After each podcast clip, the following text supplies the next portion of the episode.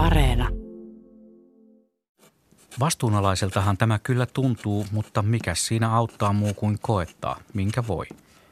Kaiketi tämä meille tullut koettelemus, sekin on joksikin hyväksi ja sen tähden onkin meidän kaikkien se otettava tyynesti ja rauhallisella mielellä. Näin kirjoittaa Karlo Juho Stolberg perheelleen kirjeitse 25. heinäkuuta 1919, samana päivänä kun eduskunta on valinnut hänet Suomen tasavallan ensimmäiseksi presidentiksi. Kirjoitus kuvastaa hyvin Stolberin persoonaa ja suhtautumista omaan presidenttiyteensä. Hän on velvollisuuden tuntoinen ja haluaa hoitaa virkaansa parhaalla mahdollisella tavalla. Mutta toisaalta hän ei ole lainkaan innoissaan siitä, että juuri hän on saanut itselleen ne varsin suuret valtaoikeudet, jotka Suomen presidentille on suotu.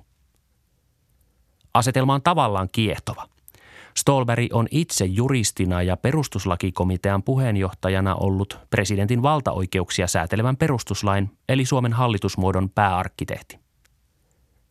Hallitusmuoto on kompromissi, joka sovittaa vuonna 1919 yhteen erilaiset ja eri aikakausilta periytyneet maailmankatsomukset. Ensiksikin vuoden 1906 uudistuksen eli yleisen ja yhtäläisen äänioikeuden, parlamentarismin ja yksikamarisen eduskunnan – ja toisaalta vanhan kustavilaisen hallitsijan vallan perinteen, joka on paalutettu Suomeen vuoden 1772 hallitusmuodossa. Eduskunta ja presidentti muodostavat nyt kaksi korkeimman vallan napaa. Presidentillä on oikeus hajottaa eduskunta, hän nimittää hallituksen ja on puolustusvoimain ylipäällikkö. Vuoden 19 hallitusmuodon mukaisesti eletään Suomessa eräin parlamentarismia vahvistavin viilauksin – vuosituhannen vaihteen perustuslakiuudistukseen saakka. Korkeimman hallinto-oikeuden emeritusprofessori Pekka Halberi. Siinä oikeastaan, jos nykypäivään vertaan, niin suurin ero on siinä, että hallituksen asema oli oikeastaan hyvin vähäinen. Se jäi siihen eduskunnan, presidentin väliin. Puhutaan siihen tapaan, että siinä oli niin kuin kaksi napaa, tämmöistä valtakeskusta ja hallitus oli siinä välissä. Stolberghan itse kyllä halusi olla hyvin parlamentaarinen presidentti. Hän oli juuri Oslon Nobel-komiteassa käyttänyt puheenvuoroja esitellyt parlamentarismin periaatteita ja myöhemmin sitten vuonna 1927 kirjoitti kirjankin parlamentarismista, että hänellä oli sellainen idea, että, että hallituksen täytyy nauttia eduskunnan eli suurimman vallankäyttäjän luottamusta ja No se oli hänen ideansa, ei hän itsekään sitä ihan loppuun asti noudattanut, koska hän oli myöskin hyvin vahva presidentti toisaalta. Hän nimitti oman presidenttikautensa aikana kaikkiaan seitsemän hallitusta. Niin silloin... ajotti myöskin eduskunnan silloin, kun se oli käynyt hänen silmissään välttämättömäksi. Palaan näihin haasteisiin myöhemmin tässä jaksossa. Toisin sanoen Stolberin ihanteiden ja todellisuuden välisiin ristiriitoihin – hänen kuusivuotisella presidenttikaudellaan. Valintansa jälkeisenä päivänä Stolberg muistaa virkaan astujaispuheessaan eduskunnassa korostaa, että Suomea valtiona ryhdytään rakentamaan nimenomaan juuri voimaan tulleen perustuslain mukaisesti. Äskettäin vahvistetulla hallitusmuodolla on luotu luja pohja maailman historiallisten tapausten ja Suomen kansalaisten mainehikkaiden töiden kautta itsenäiseksi kohonneen Suomen olemassaololle sekä täysin omintakeiselle valtiolliselle ja yhteiskunnalliselle elämälle. Stolberg puhuu virkaanastujaisissaan itse kirjoittamaansa tekstiä. Jatkossakin hän kirjoittaa tiettävästi kaikki puheensa itse. Presidenttinä hän pyrkii aina välttelemään tilanteita, joissa ei voi turvautua papereihin. Hän kärsii ajoittaisesta änkytyksestä – eikä tunne oloaan seurapiireissä lainkaan kotoisaksi. Perhepiirissä ja lähimpien ystävien seurassa Stolberia kuvaillaan rennoksi ja leikkisäksi, mutta julkisissa rooleissa hän esiintyy varovaisen huolellisesti, jottei pilkkuakaan jäisi korjattavaksi. Stolberilla on presidentiksi tullessaan pitkä poliittinen kokemus, mutta poliitikkonakin hänet tunnetaan henkeen ja vereen laillisuusmiehenä, hyvässä ja joidenkin mielestä myös pahassa – kertoo Stolberg-asiantuntija, korkeimman hallinto-oikeuden emerituspresidentti Pekka Halberi. Hän oli ollut politiikan puolella. Hän oli senaatissa, ollut ensin protokollasihteerinä, sitten hän oli senaatin jäsen, myöskin kauppateollisuustoimituskunnan päällikkö. Erosi siitä kuitenkin, kun hän katsoi, että ei meno täyttänyt oikeuden vaatimuksia ja sitten oli hallinto professorina. Hän oli eduskunnassa monta kertaa myöskin sitten perustuslakivaliokunnan puheenjohtajana 1909 ja 1917, siis kahteen otteeseen, ja eduskunnan puhemiehenä vuonna 14. Että kyllä hänellä harvinaisen, sanotaan, laajamittainen ura, jos ajatellaan tutkija, tuomari, poliitikko. Sitten yleensä kun istutaan, niin tekee mieli sanoa, että hän oli myöskin hyvin ahkera niin kuin toimittaja oikeastaan. Hän kirjoitti Helsingin Sanomiin tai sen ajan päivälehteen ahkerasti kirjoituksia ja häntä kutsuttiin päivälehden asessoriksi. Hän oli yksi ehkä niitä kaikkein ahkerimpia kirjoittajia siihen maailman aikaan. Hyvin monipuolinen ura. Niin, hän oli, hänessä yhdistyi se laki ja se juristin rooli ja sitten politiikka. Ja niitä on oikeastaan aika vaikea erottaa toisistaan, koska poliitikkonakin hän oli viimeiseen asti laillisuusmies nimenomaan. Kyllähän se näin, näin on tietysti. On silti aika tärkeää pitää niin kuin raja lain, mä puhun nyt ihan omastakin näkökulmastani ja, ja politiikan välillä, mutta, mutta se, on, se on selvää, että on aina jännite politiikan ja oikeuden välillä. Ja hän oli niin kuin täällä oikeuden puolella ja piti siitä hyvin tarkkaan kiinni. Tietysti se hänen uransa, kun hän oli kohota perustamassa ja oli se ensimmäinen presidentti, niin sekin antoi sille niin kuin sysäyksen, että hän piti loppuun asti kiinni, kiinni oikeudesta. Aato Serkko kerran, kun hän, meillä oli äh, Stolberin äh, tuota, kuoleman 50-vuotis juhla, niin hän piti puheen siellä sanoa, että ellei Stolberi olisi ollut niin ahkera lainkirjoittaja, niin kova juristi, niin ihmiset muistaisivat hänet paljon enemmän poliitikkona, koska hän oli hyvin vahva poliittinen toimija myöskin. Että kyllä hän hallitsi rajan kumpaakin puolta. Oliko toisaalta eh, siinä, että hän oli aina lain puolella, niin jotain siemeniä siihen, että häntä sitten myös myöhemmin arvosteltiin? Hän, hän ei ollut esimerkiksi venäläistämispolitiikan suhteen mikään radikaali tai tällainen niin kuin aktivisti, vaan, vaan nimenomaan siinäkin halusi mennä aina lain, lain rajoissa. Kyllä se varmaan sitä eh, selittää sekin, että venäläistämispolitiikkaan hän ei eh, niin kuin lähtenyt niin kuin venäläisiä vastaan samalla tavalla kuin ehkä oikeistopiirit lähtivät välillä. Toisaalta hän ei lähtenyt sitä myöskään niin kuin Itä-Karjalan palauttamiseen ja näihin tämmöisiin sotaretkiin mukaan, koska hän katsoi, että sekään ei ole niin kuin lain suomaa oikeutusta, koska hänen semmoinen tunnuslauseensa oikeastaan oli, joka heijastui hänen työssään muuallakin, oli se, että kansanvaltainen edistys – lain lujalla pohjalla. Miksei Karlo Juho Stolberg sitten ole innoissaan tasavallan presidentin tehtävästä, johon hänet on kesällä 19 juuri valittu? Hän varmasti näkee edessään sen vaivan ja vastuun, jonka kantajaksi hän joutuu siirtymään itselleen erittäin mieluisasta tehtävästä, eli korkeimman hallinto-oikeuden presidentin virasta. Suomi on sisällissodan jäljiltä jakautunut. Itänaapurissa riehuu sisällissota – Presidentin pitäisi yhdistää kansa, mutta Stolberg tietää, että hänen on turha odottaa tukea presidenttiäänestyksen hävinneen kenraali Mannerheimin kannattajilta. Näin lähtökohtia kuvailee Pekka Halberi. Juuri esimerkiksi armeija, suojeluskunta, jääkäriliike suhtautuivat hyvin tuota kielteisesti Stolberiin ja oikeastaan vaativat ikään kuin Mannerheimia uudestaan tilalla ja tulemaan Siitähän on paljon juttuja, miten, miten ihmiset kansallisteatterissa, kun Stolber astuu presidenttinä sinne istahtaa aitionsa, kukaan ei nouse ylös, mutta kun Mannerheim saapuu vähän ajan päästä, niin silloin nousee kaikki ylös. Että kyllä se tunnelmat oli aika kiihkeitä siihen aikaan. Stolberg on monella tapaa Mannerheimin vastakohta. Hän on Suomussalmella syntynyt, myöhemmin Alavieskassa ja Haapajärvellä kasvanut ja Oulussa ylioppilaaksi kirjoittanut melko vähävaraisen pappisperheen poika, jonka kappalaisena työskennellyt isä on kuollut jo 1873 41-vuotiaana. Politiikassa Stolberg on maineeltaan väritön juristi ja fennomaani. Etäisen ja varovaisen tyylinsä vuoksi Stolberistakin voi toisaalta saada aristokraattisen vaikutelman. Väinö Tanner kuvailee myöhemmin muistelmissaan, että Stolberg on ollut Suomen presidenteistä ainoa, jonka eteen astuessaan tunsi saapuneensa majesteetin luo. Valtiomuotokiistan aikana Stolberg on ollut johdonmukaisesti tasavaltalainen eli vastustanut monarkiaa, eikä hän kannattanut Saksan kelkkaan lähtemistä silloinkaan, kun Saksa vielä jyräsi ensimmäisen maailmansodan rintamilla. Odotettavissa olevista vaikeuksista huolimatta Stolbergilla on tässä mielessä hyvät lähtökohdat presidenttikaudelleen.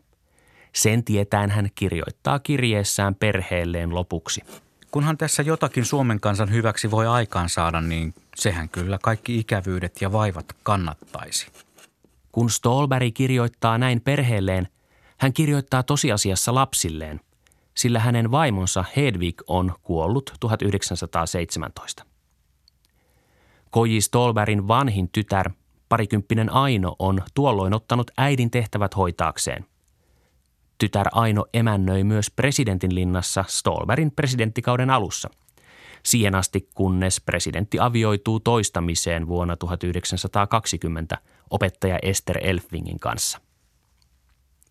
Kuivakan olemuksen takana K.J. Stolberg on sydämellinen ihminen, jonka sydän on heikompien puolella – näin K.J. Stolberia ihmisenä ja poliitikkona arvioi K.J. Stolberg-säätiön hallituksen puheenjohtaja, korkeimman hallinto-oikeuden emerituspresidentti Pekka Halberi. Kyllä näin on arvioitu, että hänellä oli hyvin paljon aikaa puolisoilleen, lapsillensa. Hänellä hän oli tuota seitsemän lasta.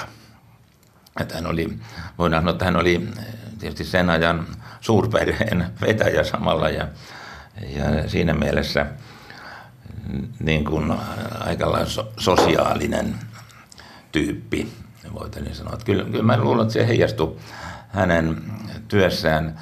Myöskin se, että oikeastaan hänen luonnettaan kuvaa sen, että hän kirjoitti väitöskirjansa aikanaan irtolaisten asemasta, eli vähäväkisten aseman parantamisesta. Ja se oli siihen maailman aikaan aika harvinaista, että mennään tänne sosiaalioikeuden puolelle kirjoittamaan. Niin niin se varmaan heijastuu semmoisena sosiaalisen oikeudenmukaisuuden oppina sitten hänen myöhemmissäkin töissään. Vaikka hän oli nimenomaan juuri hallinto-oikeuden valtiosäännön ihminen, niin sentään hän sosiaalioikeudesta kirjoitti väitöskirjansa. Miten tämä kaikki koettu ja opittu sitten näkyy Stolberin politiikassa? Miten se konkretisoituu jakautuneessa, vastikään itsenäistyneessä maassa – jonka sisällä ja ympärillä kuohuu. Stolberin presidenttikauden alussa kiistellään muun muassa siitä, kuinka suhtautua niihin punaisiin, jotka yhä ovat vangittuina. Kuinka voittajien pitäisi suhtautua kapinallisiin, vallankumousta yrittäneisiin sisällissodan häviäjiin. Kuten Pekka Halberi aiemmin kertoi, Stolberg oli myös eräänlainen journalisti, joka kirjoitteli aktiivisesti varsinkin päivälehteen ja sittemmin Helsingin Sanomiin – hän on jo keväällä 18, punaisten tappion hämöttäessä, mutta sisällissodan ollessa vielä kesken, kirjoittanut Helsingin Sanomiin paljon porua herättäneen artikkelin tulevaisuuden lähtökohtia. Tässä tekstissä, jota sarjan edellisessä osassa jo käsittelin, Stolberg loi suuntaviivat sovintopolitiikalle. Sitä hän myös presidenttinä toteuttaa. Turun yliopiston poliittisen historian erikoistutkija Jenni Karimäki on tutkinut Stolberia – tämän puoluetta ja poliittista ajattelua sekä sisällissodan jälkeistä eheytyspolitiikkaa. Presidentin valtaoikeudet toki silloin olivat erilaiset kuin tänä päivänä, ne olivat laajemmat, mutta Stolperin vaikutus on paljon myös siinä, miten hän vaikutti kansalliseen edistyspuolueeseen, joka siis perustettiin joulukuussa 1918, tämän niin kuin nuorsuomalaisen puolueen jatkeeksi, tavallaan tasavaltalainen puolue, ja Stolberg oli edistyspuolueen hyvin tämmöinen voimakas ö, isähahmo, jo, jollain lailla semmoinen aatteellinen ö, kehittäjä. Ja kyllähän hänen niin kuin se perintönsä ja se, se niin kuin poliittinen linja, mitä hän edusti, niin näkyy paljon juuri, juuri edistyspuolueen ajamassa politiikassa. Ja edistyspuoluehan oli silloin ensimmäinen, kun ö, ensimmäiset eduskuntavaalit sisällissodan jälkeen käytiin sitten keväällä 19 ja sen jälkeen sen ensimmäisen kolmevuotiskauden 1922 välillä olleen eduskuntakauden, niin enemmän tai vähemmän edistyspuolueen maalaisliiton yhteisillä hallituksilla Suomea vietiin eteenpäin. Ja nämä hallitukset toteutti tämmöistä eheytyspolitiikkaa, keskusta, keskustalaista integraatioideologiaa tai miksi sitä sitten haluaa kutsua. Ja siellä sitten tärkeimpinä olivat esimerkiksi armahduslait, joilla palautettiin kansalaisoikeuksia, äänioikeutta sisällissodan jälkeen tuomituille. Toisaalta armahdettiin heitä, heitä pois vankeudesta ja näin poispäin. Eli se oli semmoinen tekijä, joka totta kai loi sitten sitä niin kuin mahdollisuuden siihen, että sisällissota voidaan jollain lailla jättää taakse totta kai se herätti sitten myös siellä oikealla puoluekentän ja, ja yhteiskunnan niin kuin oikealla laidalla herätti katkeruutta siitä, että, että koettiin, että nämä myönnytykset, armahdukset menevät jo liian pitkälle, että nyt niin kuin sisällissodan aloittanutta osapuolta ei, ei niin kuin rankaista riittävästi. No toisaalta sitten tämmöisiä niin kuin lainsäädäntöuudistuksia, muita oli toki torpparilaki. No se oli, se oli totta kai maalaisliiton vahva vaikutus näkyy siinä, että se nyt ei, ei sitä ei voida millään lailla niin kuin ajatella, että se olisi mikään niin kuin pelkästään Stolberista lähtöisin oleva, mutta että se, se kytkeytyy tähän tämmöiseen eheytysideologiaan, eheytysajatteluun, eli että sidotaan ihmisiä maahan, eli ajatus siitä, että kun ihmisille annetaan, annetaan maata viljeltäväksi, omistettavaksi, niin, niin se, se niin kuin rauhoittaa ja, ja niin kuin kytkee heidät osaksi yhteiskuntaa, osaksi, ö, osaksi kansakuntaa. No toisaalta sitten myös oppivelvollisuuslaki oli yksi, joka on hyvin, hyvin tärkeä siinä, että miten niin kuin pystytään kehittämään ja, ja niin kuin opettamaan, kasvattamaan, sivistämään kansakuntaa ja toisaalta sitten myös niin kuin luomaan sitä yhtenäisyyttä ja niitä semmoisia jollain lailla ensimmäisiä askeleita kohti jonkunlaista mahdollisuuksien tasa-arvoa, mistä tänä päivänä paljon puhutaan. Eli että kaikki, kaikille tarjottaisiin tietyt perustaidot yhteiskunnassa, niin, niin tämä oli myös näitä eheytyspolitiikan keskeisiä lain, lainsäädännöllisiä ulottuvuuksia. Olet perehtynyt edistyspuolueeseen, niin käydään vähän vielä läpi, että mikä sen ideologia oli ja kuinka Stolberi sitä mahdollisesti toteutti. Sen juurethan olivat nuorsuomalaisuudessa. Siellä oli toisaalta esimerkiksi Swinhood, joka oli sitten taas tässä vaiheessa ihan poliittisesti eri linjoilla, oli myös sieltä nuorsuomalaisuudesta lähtöisin. No, edistyspuolueeseen oikeastaan aika hyvin tämä, tämä niin kuin, vuoden 18 sisällissota on semmoinen hyvin ratkaiseva tietyllä tapaa voi puhua jonkunlaisesta avainkokemuksesta edistyspuolueelaisille. Toisaalta sitten tasavaltalainen hallitusmuoto oli toinen semmoinen hyvin keskeinen, keskeinen kysymys heille. Eli näiden kahden ympärille oikeastaan se edistyspuolueelainen ideologia ja ajatusmaailma kytkeytyy. Eli kansanvalta, demokratia, parlamentarismi, se, että yhteiskuntaa pyritään niin kuin laillisin keinoin kehittämään eteenpäin. Toisaalta sitten nimenomaan se, että, että tuota, tehdään yhteistyötä myös sinne vasemmalle. Se oli, oli edistyspuolueelaisille, se liittyi keskeise, keskeisesti edistyspuolueen ideologiaan. Puhutaan, että edistyspuolue edusti tämmöistä sosiaaliliberaalia. Edistyspuolue mielletään, että se on liberaalipuolue, mutta nimenomaan sosiaaliliberaalipuolue. Eli että siinä niin kun, kannatetaan yksilön vapautta monessa suhteessa, mutta hyväksytään myös valtion – väliintulo niin sanotusti, eli se, että valtio tietyissä tilanteissa on oikeutettu rajoittamaan tai ohjaamaan jollain lailla sitä yksilön tietä ja yksilön kehitystä. Et se, tämä niin kuin tässä eheytysajatuksessa ja ideologiassa siinä kiteytyy paljon semmoista edistyspuolueelaista ajattelua, sitä, että kansakunta täytyy saada eheäksi Suomi on pieni maa ison itäisen naapurin vieressä ja kansallinen yhtenäisyys, eheys on tärkeää, jotta, jotta niin kuin voidaan päästä eteenpäin ja toisaalta vaurastua, sivistyä. Toki edistyspuolueessa oli myös erilaisia näkökohtia. Ei, ei se puolue ollut mikään yhtenäinen monoliitti, niin kuin puolueet ei ikinä ole. Eli kyllä sieltä löytyy hyvin myös toisenlaista näkökulmaa. Myös edistyspuolueessa oli kriitikkoja esimerkiksi armahduslain suhteen. Risto Ryti vaikkapa suhtautui varauksella siihen. Toki sitten kun nämä armahdukset eteni siinä 20-luvun taitteessa ja sitten kun osoittautui, että, että mitään, mitään kumousta ei tapahdu, vaikka, vaikka armahduksia viedään eteenpäin ja tavallaan se niin kuin, tilanne säilyi yhteiskunnallisesti rauhallisena, jopa osittain näytti vähän siltä, että niin tämmöisen äärivasemmiston kannatus jopa heikkenee ja tavallaan se maltillista, toisaalta se maltillisti sosiaalidemokraattista puoluetta ja niin kuin toteutti tietyllä tapaa niitä, niitä tavoitteita, mitä niille armahduksille ja heytyspolitiikalle oli tarkoitettu, niin myös sitten nämä edistyspuolueen sisällä kriitikot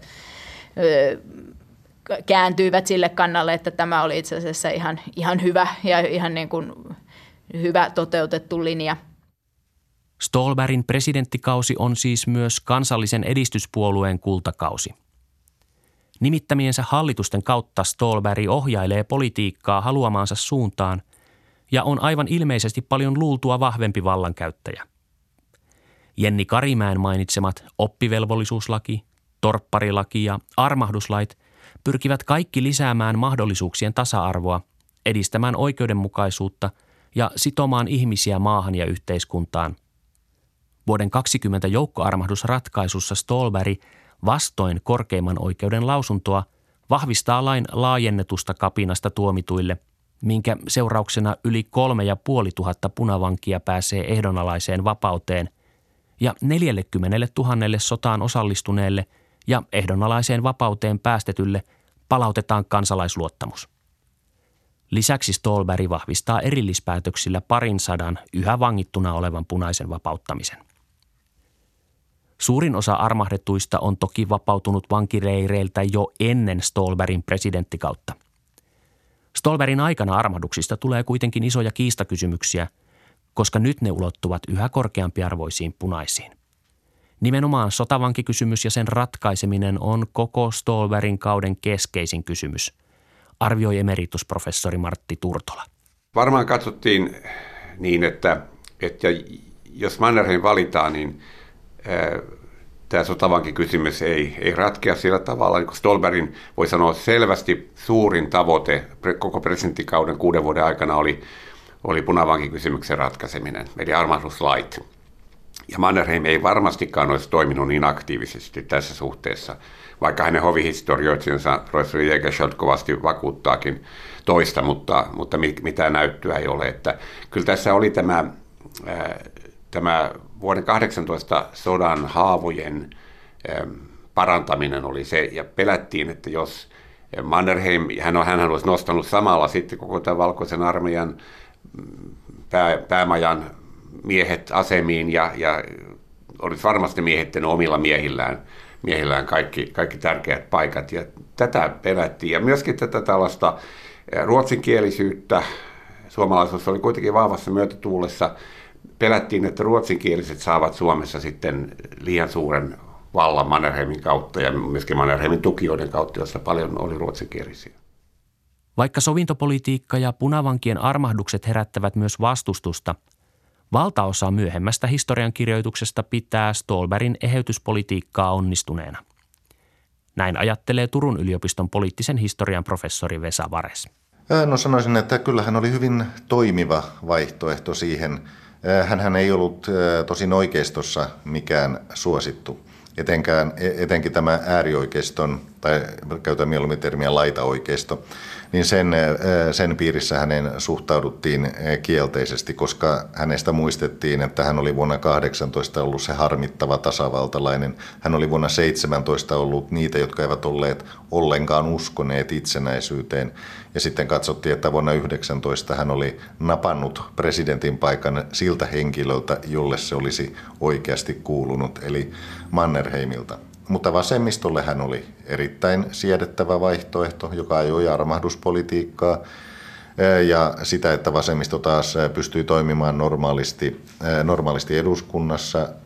Maalaisliitolle ja edistyspuolueelle hän oli myös hyvin tällainen kannatettava vaihtoehto ja myös kokoomuksen sisällä oli aika paljon sellaisia piirteitä, jotka jotka totesivat, että Stolberin kanssa kuitenkin pystytään ihan hyvin yhteistyöhön. Hän on sellainen henkilö, joka ehkä sopuilee liikaa vasemmalle, mutta viime kädessä on täysin luotettava sen suhteen, että mikä yhteiskuntajärjestelmä vallitsee ja miten yhteiskuntaa ja laillisuutta tulee puolustaa.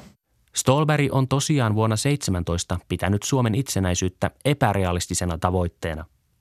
Muutenkin varovaisuus ja laillisuuden korostaminen, tietynlainen rohkeuden puute kansakunnan käännekohdissa on asia, josta häntä arvostellaan.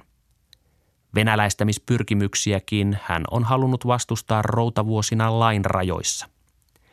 Erityisen paljon häntä moititaan suhtautumisesta jääkäriliikkeeseen, joka toki olikin aikanaan lainvastainen hanke.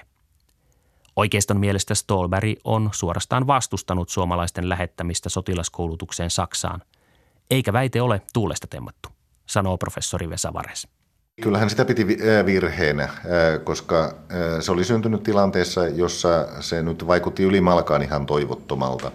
Venäjä oli siinä vaiheessa, kun jääkäriliike syntyi, niin edelleen voimissaan oleva suurvalta ja se, että pari tuhatta suomalaista nuorta lähtee hakemaan sotilaskoulutusta sitten Venäjän vihollismaasta, niin eihän se kauhean lupaavalta projektilta Suomen kannalta siinä vaiheessa näyttänyt. Historia sitten vaan meni siihen suuntaan, että jääkäreitä sitten kuitenkin todella, todella tarvittiin ja heistä tuli sitten valkoisen Suomen tällaiset, tällaiset uudet suosikit. Millä tavalla Stolberg muuten myöhemmin suhtautui näihin Suomeen palanneisiin jääkäreihin?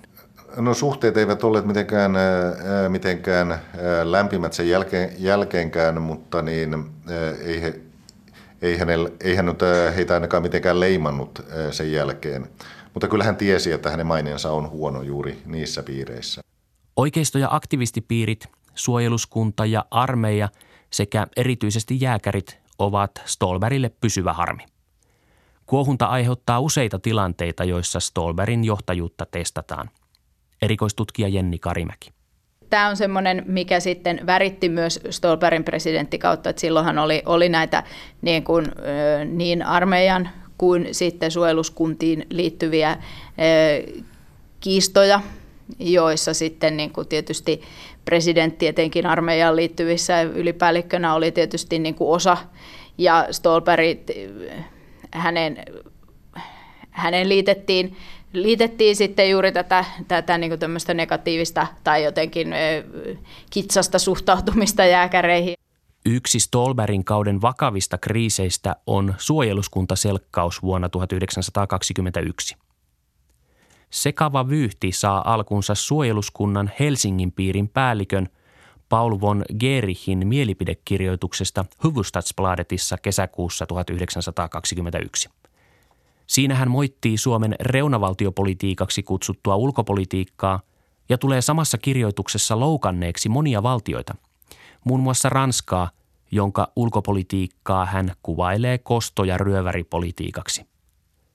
Useat maat vaativat Suomelta hyvitystä ja rankaisutoimia kirjoittajaa vastaan.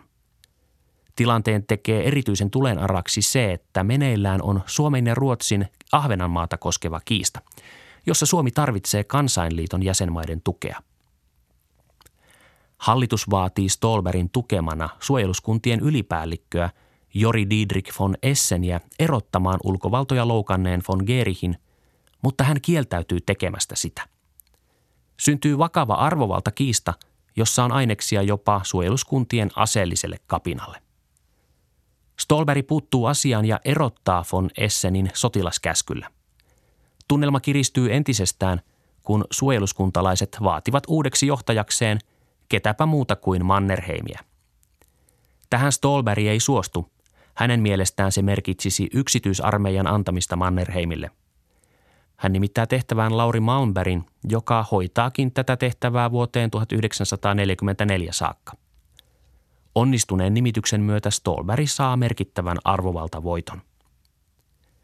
Tulehtuneen tilanteen ratkaisemiseen tarvitaan lopulta kuitenkin myös Stolberin pitkäaikaista kilpakumppania, maltillista suojeluskuntalaista P.S. Winhubudia, joka nauttii sekä suojeluskuntien että Suomen valtiovallan luottamusta. Hänen johdollaan aletaan suunnitella muutoksia suojeluskuntien asemaan. Nämä kaksi, Stolberg ja Svinhuvud, kohtaavat myöhemmin muun muassa dramaattisessa presidentinvaalissa vuonna 1931. Stolberin kauden ehkä dramaattisin välikohtaus koetaan helmikuussa 1922. Stolberin puoluetoveri ja luottomies Heikki Ritavuori ammutaan kotiovelleen Nervanderin kadulla Helsingin etutöölössä. Surmanluodit ampuu aatelismies ja aktivisti Ernst Standefeld, mutta myöhemmin hänen taustaltaan on paljastunut useita muitakin ruotsinkielisistä aktivistipiireistä ja suojeluskunnista. Murhan syitä olivat Ritavuoren rooli suojeluskuntaselkkauksessa sekä hänen kielteinen suhtautumisensa Itä-Karjalan kapinallisten tukemiseen. Stolberin perheessä todetaan, että yhtä hyvin laukaukset olisivat voineet osua isään. Keväällä 24 Stolberg joutuu ratkomaan armeijassa puhjennutta kriisiä, jääkärikapinaa. Sen taustalla on Venäjällä koulutuksensa saaneiden tsaarinupseereiden ja Saksassa koulutettujen nuorten jääkäriupseerien valtataistelu. Se kärjistyy, kun lähes kaikki jääkäriupseerit jättävät eroanomuksensa. Stolberg ei tälläkään kertaa hyväksy ulkoparlamentaarisia keinoja. Hän ei suostu myöntämään yhdellekään upseerille eroa, vaan patistaa hallituksen korjaamaan sotalaitoksen epäkohtia. Stolberg selviää kriiseistä kutakuinkin kuivin jaloin. Hänen johtoajatuksensa näyttää olevan se, että asevoimien pitää edustaa koko kansaa ja koko kansan pitää kokea ne omakseen. Erikoistutkija Jenni Karimäki. Et edistyspuolueen näkemys ja hyvin pitkälti Stolperin näkemys myös oli se, että, että ei, ei haluttu esimerkiksi suojeluskuntalaitosta tai armeijaa sen paremmin, niin, niin ei haluttu nähdä semmoisena niin kuin minään oikeiston yksin oikeutena, vaan että, että tuota, se oli niin kuin tarkoitus. Sillä lailla tietyllä tapaa ehkä vähän, niin, vähänkin, niin kuin, että se ei olisi niin poliittinen, vaikka toki esimerkiksi suojelu, suojeluskuntalaitos oli toki hyvin poliittinen kysymys koko sotien välisen ajan, ajan mutta että siinä oli niin kuin ajatusta, tavoitetta siihen, että sitä ei, ei luovutettaisi tämmöiseksi niin kuin oikeiston etuoikeudeksi tai etupiiriksi. Stolberg on sielultaan parlamentaristi ja hän on itse asiassa saanut hieman suuremmat valtaoikeudet kuin olisi itse halunnut – Presidentin asema on siis jonkin verran vahvempi kuin mitä hän itse perustuslakikomitean puheenjohtajana hallitusmuotoa laatiessaan alun perin tavoitteli. Itsenäisyyden alkuvuosien poliittinen elämä on kuitenkin epävakaata, ja Stolberg ehtii nimittää kuuden vuoden aikana peräti seitsemän hallitusta. Kerran Stolberg myös hajottaa eduskunnan. Se tapahtuu tammikuussa 1924 sen jälkeen – kun oikeusministeri määrää kommunisteiksi epäiltyjä ihmisiä pidätettäväksi. Näiden joukossa 27 sosialistisen työväenpuolueen kansanedustajaa. Stolberg ei hyväksy näin vajaalukuiseksi jäänyttä eduskuntaa, vaan hajottaa ensimmäisen kerran Suomen historiassa eduskunnan ja antaa määräyksen uusista vaaleista ankarasta poliittisesta vastustuksesta huolimatta. Korkeimman hallinto-oikeuden emerituspresidentti Stolberg asiantuntija Pekka Halberi. Ja vaalien jälkeen eh, oikeastaan ei miltään taholta tullut enää moitteita, vaan kansakunta oli siihen taipunut. Sitä pidettiin presidentin arvovallan osoituksena. Ja se oli eh, siihen maailman aikaan todennäköisesti aika rohkea, vahva liike, koska eduskunnan vahva enemmistö oli täysin presidenttiä vastaan siihen, siinä vaiheessa. Entä sitten ulkopolitiikka, jota on totuttu pitämään presidenttien leipälajina? Stolberin aikana se ei vielä sitä ole. Päinvastoin, sanoo emeritusprofessori Martti Turtola. Se on ehkä hänen suurin heikkoutensa, jos sanoisin, että hän ei, ulkopolitiikkaa hän ei tuntenut omaksi alakseen ollenkaan ja hän antoi aika lailla vapaat kädet ulkoministereille ja, ja ei tehnyt esimerkiksi valtiovierailua Ruotsiin, vaikka se oli niin kuin napin painallusta vaille, ei olisi mitään muuta tarvinnut kuin ilmoittaa, että otamme kutsun vastaan. Koska siis diplomaattikäytännön mukaan niin nuoremman valtion päämies aina menee ensin vanhemman luokse ja sitten vasta. Ja, ja tota, tätä ei tapahtunut. Vaikka, vaikka rouva Stolberg painosti kotonakin vielä kovasti, että kyllä sinun täytyy lähteä Tukholmaan.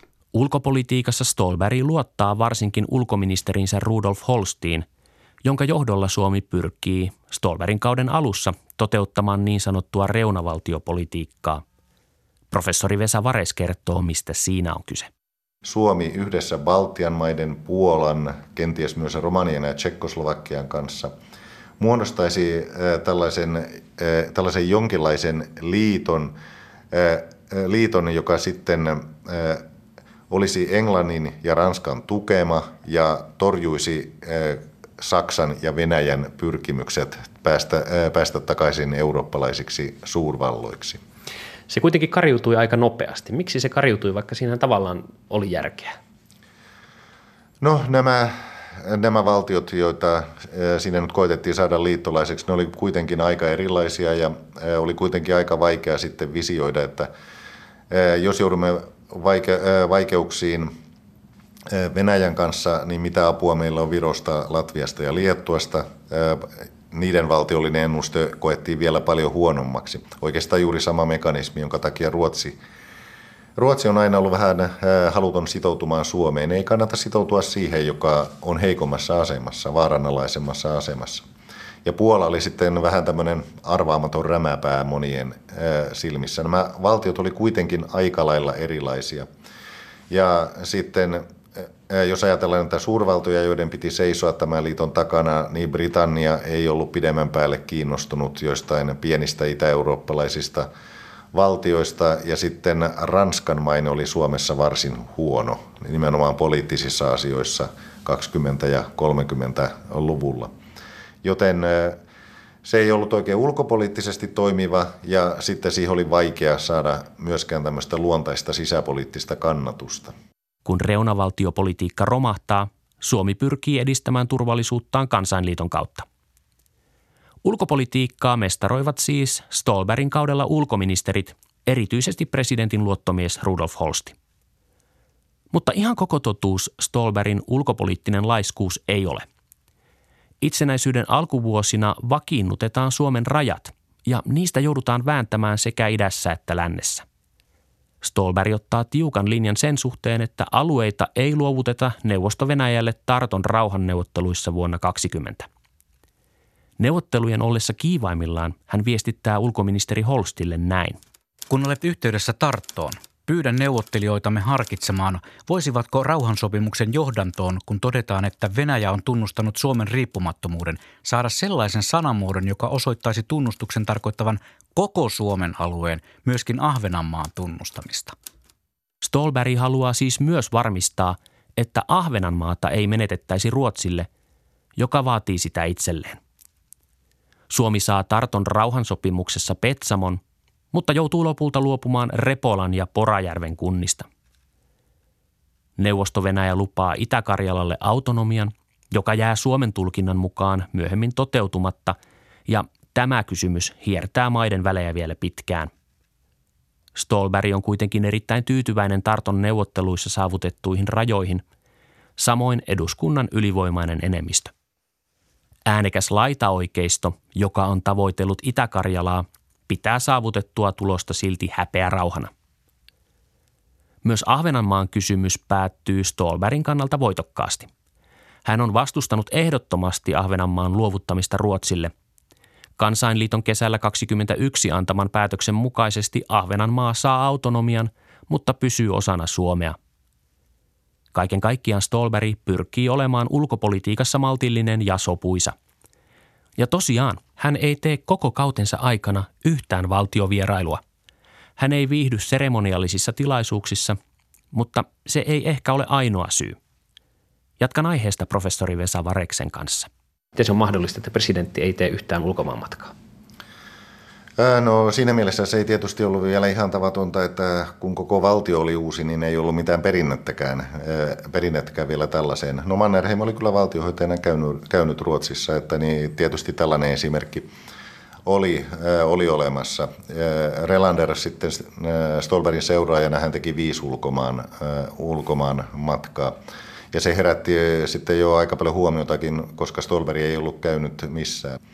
Ja Siinä oikeastaan tuli myös tämä Stolberin tietty itsepäisyys joissain pienemmissä asioissa, jotka ei ole ihan kohtalon kysymyksiä ilmi.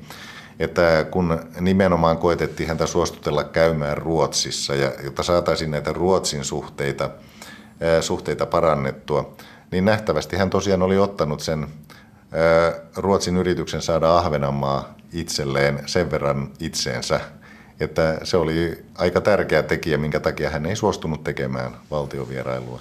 Kautensa päätteeksi Stolberg ei pyri toiselle kaudelle, vaikka hänet todennäköisesti valittaisiinkin. Miksi hän luopuu? Annetaan professori Vesa Vareksen arvioida. No tätä ei itse asiassa kukaan ole vielä oikein pystynyt minkään tällaisen yksittäisen lähteen pohjalta ratkaisemaan, että minkä takia hän ei lähtenyt toiselle, toiselle kaudelle. On pohdittu, että ehkä hän olisi halunnut asettaa sellaisen ennakkotapauksen, että, että kukaan ei asettuisi kahta kertaa tai ei ainakaan kahta kertaa peräkkäin, mutta ei sellaisesta mitään suoranaista lähdettä, lähdettä ole ole kukaan löytänyt. Sitten on myös arveltu, arveltu että jotenkin hänet olisi äärioikeiston taholta peloteltu olemaan asettumatta enää ehdolle. No ne, jotka olettavat niin, he eivät tunne Stolberin persoonaa. Stolberg ei ollut peloteltavissa, mutta uskoisin, että Stolberg yksinkertaisesti katsoi, katsoi että hän on nyt ollut niin kauan, kriisien keskellä ja selvittänyt niitä niin kauan, niin kauan että nyt, äh, nyt sitten äh, demokratiassa on hyvä jonkun, äh, jonkun toisen ottaa, ottaa se soihtu käteensä, koska se valta ei ollut hänelle mikään henkilökohtainen itseisarvo. Viimeisenä virkatyönään Karlo Juho Stolberg jättää jäähyväiset eduskunnalle ja hallitukselle. Hän lausuu näin. Niissä Suomen hallituksissa, joiden kanssa olen saanut työskennellä, ei ole puuttunut hyvää sopua, vakavaa työtä ja työn iloa eikä myöskään menestystä – kaikki tämä vaikuttaa, että lähtiessäni tämän pöydän äärestä saan viedä mukanani hyvän ja mieluisan muiston. Kiitos siitä. Mikä oli sitten se perintö, jonka Stolberg jätti seuraajalleen? Missä kunnossa maa oli vuonna 1925? Tästä jatkan korkeimman hallinto-oikeuden emerituspresidentin Pekka Halberin kanssa. Kuinka hyvin hän onnistui vakiinnuttamaan tämän hallitusmuodon toimintaan? Eli kuinka, kuinka hänen aikanaan onnistuttiin vakiinnuttamaan – ää, poliittiset olot Suomessa? Kyllähän tuota Stolperin lopettaessa presidentin virkansa, niin Suomi oli käytännössä rauhoittunut. Ei tarvittu enää samanlaista vahvaa presidenttiä, joka näkyy siinäkin, että Lauri Relander oikeastaan aika lailla tuntemattomuudesta olematta sitä ennen kunnolla edes ehdokas, niin astui hänen sampaisiinsa ja tuli presidentiksi. Meillähän oli järjestetty myöskin ulkomaan suhteet kutakuinkin. Oli saatu aikaan Tarton rauhansopimus. Sitten oli myöskin kiista Ahvenanmaasta Ruotsin kanssa saatu vihdoin ratkaistua. Myöskin tämä Itä-Karjalan kapina, eli niin kuin riidat itäsuuntaan oli saatu rauhoitettua. Että kyllä minusta voidaan sanoa, että Suomi oli rauhoittunut siinä vaiheessa täysin verrattuna siihen, mitä se oli silloin vuonna 19, kun hän aloitti tehtävänsä.